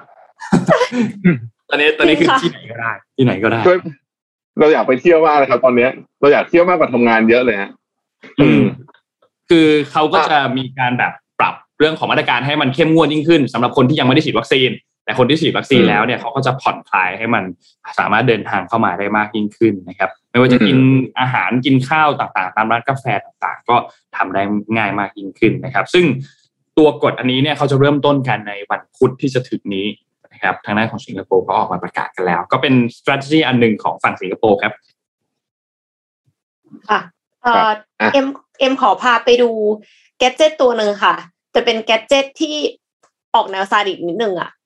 gadget ที่มันช็อตเรา ก็คือว่าอืมมันมันคือแบบเหมือนกำไลข้อมือ เขาบอกว่ามันไม่ใช่สมาร์ทวอชเพราะว่ามันสามารถทำงานกับสมาร์ทวอชได้ แต่ว่ามันครับสามารถปลุกเราได้ ตอนเช้าถ้าเราแบบว่าอยากจะตื่นเราตั้งเวลาไว้ก่อน หรือว่ามันสามารถช่วยให้เราเนี่ย เลิกพฤติกรรมบางอย่างที่เราไม่อยากจะทำอย่างเช่น กัดเล็บ กินจุกจิก หรือว่าสูบบุหรี่ค่ะทำได้ยังไงคะอันนี้คือ p a v l o k 3 Smart Watch นะคะ p a v l o k เนี่ยคืออย่างที่บอกว่า p a v l o k 3 p a v l o k 3เนี่ยคือมีมาแล้วสองรุ่นก่อนหน้านี้นะครัคะบ p a v l o k เนี่ย ชื่อมันคือย่อมาหมายถึงว่าเรียนแบบมาจาก Pavlov Pavlov dog อะค่ะที่ที่เป็นเรื่องของการสั่นกระดิ่งเป็นเรื่อง positive negative reinforcement เพื่อที่จะอ๋อให้เกิดพฤติกรรม associate เสียงกระดิ่งกับการมีอาหารอะไรพวกเนี้ยค่ะ ที่ว่าทำให้แบบน้ำลายไหลหรืออะไรอย่างเงี้ยเกิดจากการกระตุ้นนะคะ อันเนี้ยก็คือคล้ายๆกันแต่ว่าเป็น negative reinforcement เพื่อที่จะป้องกันไม่ให้เกิดนิสัยที่ที่ไม่ดีหมายความว่าอืมอยากจะเปลี่ยนนิสัยอะไรเนี่ย ถ้าสมมติว่าเราทำนิสัยนั้นอะ มันก็จะช็อตช็อตไฟฟ้าเรา แต่ว่าช็อตไฟฟ้าในแบบที่ไม่อันตรายนะคะ คือมันจะอยู่ในวงแค่แบบสองสองนิ้ว รอบครัๆบเนี่ยค่ะ ตรงที่โดนช็อตไม่ได้ไปทั่วร่างกาย แล้วก็ไม่ได้แบบ คือมันไม่ได้แรงมากถึงขนาดจะทำอันตรายตรงพื้นผิวตรงนี้ได้ แต่เพียงแค่ว่าเราก็จะรู้สึกเจ็บแล้วก็จะแบบกระตุกกระตุกหน่อยอะไรเงี้ย อันเนี้ยคือมันเป็นมันเป็นกำไลที่ใช้กับแอปพลิเคชันในมือถือค่ะ เชื่อมต่อด้วยบลูทูธ 4.0 แบบพลังงานต่ำแล้วก็สามารถเก็บข้อมูลการนอน เก็บจำนวนก้าวเดินได้นะคะ แต่ฟีเจอร์หลักเนี่ยคือเขาจะใช้ accelero accelerometer ร่วมกับไกโ o สโคปค่ะในการไกโ o สโคปขอโทษค่ะ ในการตรวจจับพฤติกรรม แต่ว่าสิ่งที่มันตรวจจับได้อะคือการเอามือมาใกล้หน้าเฉยๆถ้าจะพูดกันตรงๆคือเอ็มดูมาหลายคลิปแล้วเอ็มงงมากว่าตกลงมันทำได้ยังไงกับการตรวจจับพฤติกรรมนะคะ สรุปว่าเซ็นเซอร์เรื่องการเอามือมาใกล้หน้าที่เหลือทั้งหมด ถ้าสมมติว่าเราอยากจะเลิกดู Facebook บ่อย เลิกกิน เลิกกินของจังฟู้ดอะไรอย่างเงี้ยค่ะ เราต้องช็อตตัวเองค่ะ คือหมายความว่าเรามีแอปพลิเคชันอยู่ในมือถือใช่ปะเราก็กดในมือถือนี่แหละแล้วมันก็ช็อตเรา แต่ว่าถ้าไม่ได้ซาดิสขนาดนั้น ไม่อยากช็อตก็คืออยากแค่เตือน เตือนว่าเฮ้ยอย่าทำอย่างนี้เลยอะไรเงี้ยไม่ได้รุนแรงมาก ก็คือใช้วิธีสั่นก็ได้ค่ะ สั่นก็ได้หรือว่ามีเสียง beep ก็ได้ คือเลือกได้ว่าจะเอาเป็นเสียงเป็นสั่นหรือเป็นช็อตเพราะฉะนั้นก็คือเขาบอกว่าเราเนี่ยจำเป็นที่จะต้อง ทำให้ตัวเองอะ่ะ เหมือนกับลงโทษตัวเองทุกครั้งที่เราทำอะไรที่พฤติกรรมที่เราไม่อยากทำอะ เพื่อที่จะให้มันเหมือนกับ associate สิ่งนี้ associate การช็อต associate เอ่อสิ่งที่ไม่พึงประสงค์จากพฤติกรรมที่ไม่พึงประสงค์ทำให้เราเนี่ยหยุดทำพฤติกรรมที่ไม่พึงประสงค์ค่ะ ซึ่งจริงๆแล้วอืมค่ะพี่พี่รูแท็ปแปลกเคยทำไหมคะรูปแปลกไม่คือคือพี่นึกถึงอย่างนี้ พี่นึกถึงอย่างนี้ฮะ คือสมัยก่อนเนี่ย เวลาเราฝึกสุนัขอะฝึกหมาอะเนาะเราจะใช้วิธีการแบบเนี้ย สมัยก่อนนะแบบรุ่นโบราณนะแต่ว่ายุคใหม่เนี่ย เวลาเขาเออแบบแบบเนี่ยไฟช็อตอะไรแบบแบบช็อตอ่อนๆอะเออฝึกหมาสมัยก่อนนู้นเลยนะแต่ว่าเดี๋ยวนี้เวลาฝึกเขาฝึกหมาเนี่ยเขาใช้ positive reinforcement นะคือทำไม่ดีแบบไม่สนใจอะ แต่ว่าสนใจเวลาทำดี พยายามทำให้ดีอืมอืม ก็เลยสงสัยว่า เอ๊ะ เราจะกลับมา เวอร์ชันนี้เหรออะอ่าน้องเอ็มเอาจบนะขออภัยที่แท้ขออภัยที่แท้มอันเนี้ยคือคืออยู่ในชาร์กแทงนะคะ แล้วตอนแรกอะคือชาร์กคือแบบโอ้โหยวิพากษ์วิจารณ์ด่ากันเละเลย เสร็จแล้วสุดท้ายก็แบบว่าเกิดขึ้นมาได้ มีคนลงทุนนะคะPavlok เนี่ยคือราคาเริ่มต้นอยู่ที่หนึ่งร้อยแปดสิบเก้าจุดเก้าเก้าดอลลาร์ค่ะ ราวหกพันสี่ร้อยห้าสิบบาทนะคะแล้วก็มีการจัดส่งมายังประเทศไทยด้วย ถ้าใครเคยใช้อันก่อนๆก็มาแชร์ประสบการณ์กันได้นะคะ แต่ว่าเอ็มคิดว่าเอ็มคงไม่ซื้อใช้อะค่ะ อันนี้คือ FYI เลย แล้วก็มีคนรีวิวแล้วบอกว่า bug ยังเยอะมากคือเขาอะตั้งเวลาให้มันช็อตเพื่อที่จะให้เขาตื่นนอน เสร็จแล้วปรากฏว่าเขาตื่นนอนมาแล้วเขาก็แบบไม่สามารถปิดมันได้ มันก็ยังช็อตเขาอยู่อย่างนั้นนะคะ สุดท้ายแล้วเขาก็เลยต้องแบบเขาก็ต้องถอดออกแล้วเขาก็ต้องแบบเหมือนกับทำให้มันเอาแบตออกหรืออะไรประมาณเนี้ยคือครับทำให้มันหยุดโดยที่ มันไม่สามารถที่จะทำให้มันหยุดเองได้ โดยอัตโนมัติหลังจากที่เขาตื่นอะ ก็ยังมีอืมบั๊กอยู่ก็ ถ้าใครเคยใช้ก็บอกเราหน่อยค่ะครับครับอะพี่ขออนุญาตเฉลยหนังก่อนนะครับเพราะวันนี้อาจจะขออนุญาตเลิกตรงเวลาสักนิดหนึ่งวันนี้วันจันทร์นะครับ วันจันทร์งานเยอะประชุมเยอะประชุมเยอะประชุมเยอะอ่านะครับ สมมูลจดนะ ทั้งหมดนี้นะครับไม่ต้องเรียนตามลำดับก็ได้ เพราะว่าขอให้ตอบถูกหกอันก็พอแล้วเมื่อกี้เปิดไปทั้งหมดแปดเรื่องนะครับ ไม่นับไอตอนต้นๆที่ยากเกินไปเนี่ยนะ มี The Matrix นะครับ มี Eternal Sunshine of the Spotless Mind นะครับ มี 500 Days of Summer นะฮะ มี Saving Private Ryan มี Scarface นะฮะ The Green Mile นะครับ Inception แล้วก็ Interstellar นะฮะแปดเรื่องใครตอบถูกหกเรื่องก็เอาละ หกในแปดง่ายมากขอเนี่ยหกในแปดตอนแรกตอนแรกจะเล่นแบบอันยากเลยเนี่ยนะฮะแต่ว่าแล้วถ้าเกิดเอ่อสามเรื่องแรกนี่คืออะไรนะครับสามเรื่องแรก เรื่องแรกคือ Rear Window นะฮะอีกอันหนึ่งคือ Groundhog Day แล้วก็ Space Odyssey อืมแค่ฟังชื่อก็ไม่รู้จักแล้วค่ะเป็นหนังเลยวะไม่เป็นไรไม่เป็นไรนะครับอะต้องเอาต้องเอาหนังยุคใหม่นิดนึงนะมันอาจจะ เก่าไปสักหน่อยนึงนะฮะอาจจะเรียกแทบแทบจะเรียกว่าบอกอายุได้เลยทีเดียวนะโอ้ยแต่ก็มีคนตอบได้นะ มีคนตอบได้มีคนตอบได้มีคนตตออบบได้ได้นะมีคนตอบได้นะ ไม่ธรรมดาจริงแล้วตอนนี้ก็มีคนลอกเพื่อนด้วย ตอนเนี้ยครับผมจริงค่ะใช่ใช่ใช่ลอกให้ถูกคนนะคะอ่าลอกให้ถูกคนนะครับ เราเห็นกันมาเยอะแล้วนะฮะลอกผิดคนเนี่ย อืมโอเคอ่าตอนนี้เนี่ยแล้วปิดท้ายสักหนึ่งข่าวไหมอืม หนังในโรงมีเยอะมากนะอ๋อนนนนนข่าวหมดแล้วพี่เอ็มหมดไปยังนะครับหมดแล้วค่ะอ่าผมโอเครายงานตัวเลขสักนิดนึงนะครับวันนี้ตัวเลขผู้ติดเชื้อที่เป็น RT-PCR เนี่ยหนึ่งหมื่นกับสามสิบห้านะครับ มีเสียชีวิตหกสิบรายนะครับ ขอแสดงความเสียใจกับครอบครัวผู้เสียชีวิตด้วยนะครับ เอ่อเดี๋ยวตอนตอนนี้เรากำลังพยายามจะวิเคราะห์ตัวเลขเออไอ RT-PCR มันดูนิ่งๆเนาะแต่ว่าเราอยากจะวิเคราะห์ตัวเลข ATK มากกว่า ครับอืม ATK ว่าเป็นยัเพิ่งมไงนะฮะเดี๋ยวเดี๋ยวจะเดี๋ยวจะทำยาวๆนะครับ ATK เท่าไหร่นะครับ วันนี้ดี๋ยวนนท์ช่วยเช็คแป๊บหนึ่งวันที่สิบเอ็ดอืม วันนี้ ATK สองพันสองร้อยครับ อืมสองร้อยก็รวมๆแล้วผู้ติดเชื้อรายใหม่ประมาณหนึ่งหมื่นสองพันครับ ครับ ก็ยังต้องระวังตัวอยู่เหมือนเดิมนะฮะ อย่าเอ่ออย่าประมาทเพราะว่าจริงๆเมื่อวานทางสบคเขาก็ออกมาแถลงนะบอกว่า ถ้าเกิดว่าเราแบบ คือตอนนี้ผลจากการล็อกดาวน์เนี่ยมันมันหมดละ หมดแล้วหมายถึงว่า ที่ที่เราทำมันหมดผลมันเริ่มแบบเอฟเฟกจากการล็อกดาวน์มันมันมันมันที่เราชะลอเชื้อเนี่ยมันหมดแล้วเพราะฉะนั้นต่อไปนี้เนี่ยคือของหลังจากล็อกดาวน์นะฮะก็ตัวเลขหลังจากนี้ถ้ามันจะสูงขึ้นเนี่ย ก็ก็ก็มีเป็นไปได้เป็นไปได้ก็ต้องระวังกันนะครับอะนน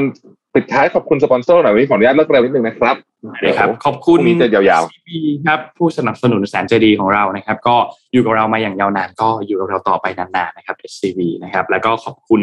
Samsung Galaxy Z Fold 3 5G นะครับที่สุดของสมาร์ทโฟนจอพับประสิทธิภาพสูงเหมาะทั้งการทำงาน แล้วก็ความบันเทิงนะครับแล้วก็ขอบคุณ Oris ครับตอนนี้ทุกคนคงรู้กันอยู่แล้วว่า Oris เนี่ยเขามีคลับนะครับที่เป็น Oris Social Club Bangkok นะครับสำหรับคนที่เป็น ทีมนาฬิกา Oris นะครับก็เอามาไว้แชร์ประสบการณ์กันมาแลกเปลี่ยนกันว่าเออมีใครมีอันไหนที่น่าสนใจนะครับ แล้วก็บอกเลยว่าตอนนี้เขาเปิดรับสมาชิกใหม่ด้วยนะครับ ซึ่งต้องบอกว่าคุณไม่จำเป็นต้องมีนาฬิกา Oris ก็ได้นะแต่ว่าคุณสนใจคุณชื่นชอบเนี่ยก็สามารถที่จะเข้าไปร่วมคลับกันง่าย ๆ นะครับ ก็จอยกันได้นะครับใน Facebook ครับ search ตามนี้เลยนะ จดตามนนนะ Oris Social Club Bangkok นะครับอย่างที่เห็นอยู่บนภาพในหน้าจอตอนนี้เลยแล้วก็เข้าไปกด join group join club กันได้เลยนะครับก็มีสิทธิพิเศษมากมายครับแล้วก็รอต้อนรับทุกๆ คนกันอยู่นะครับยังไงก็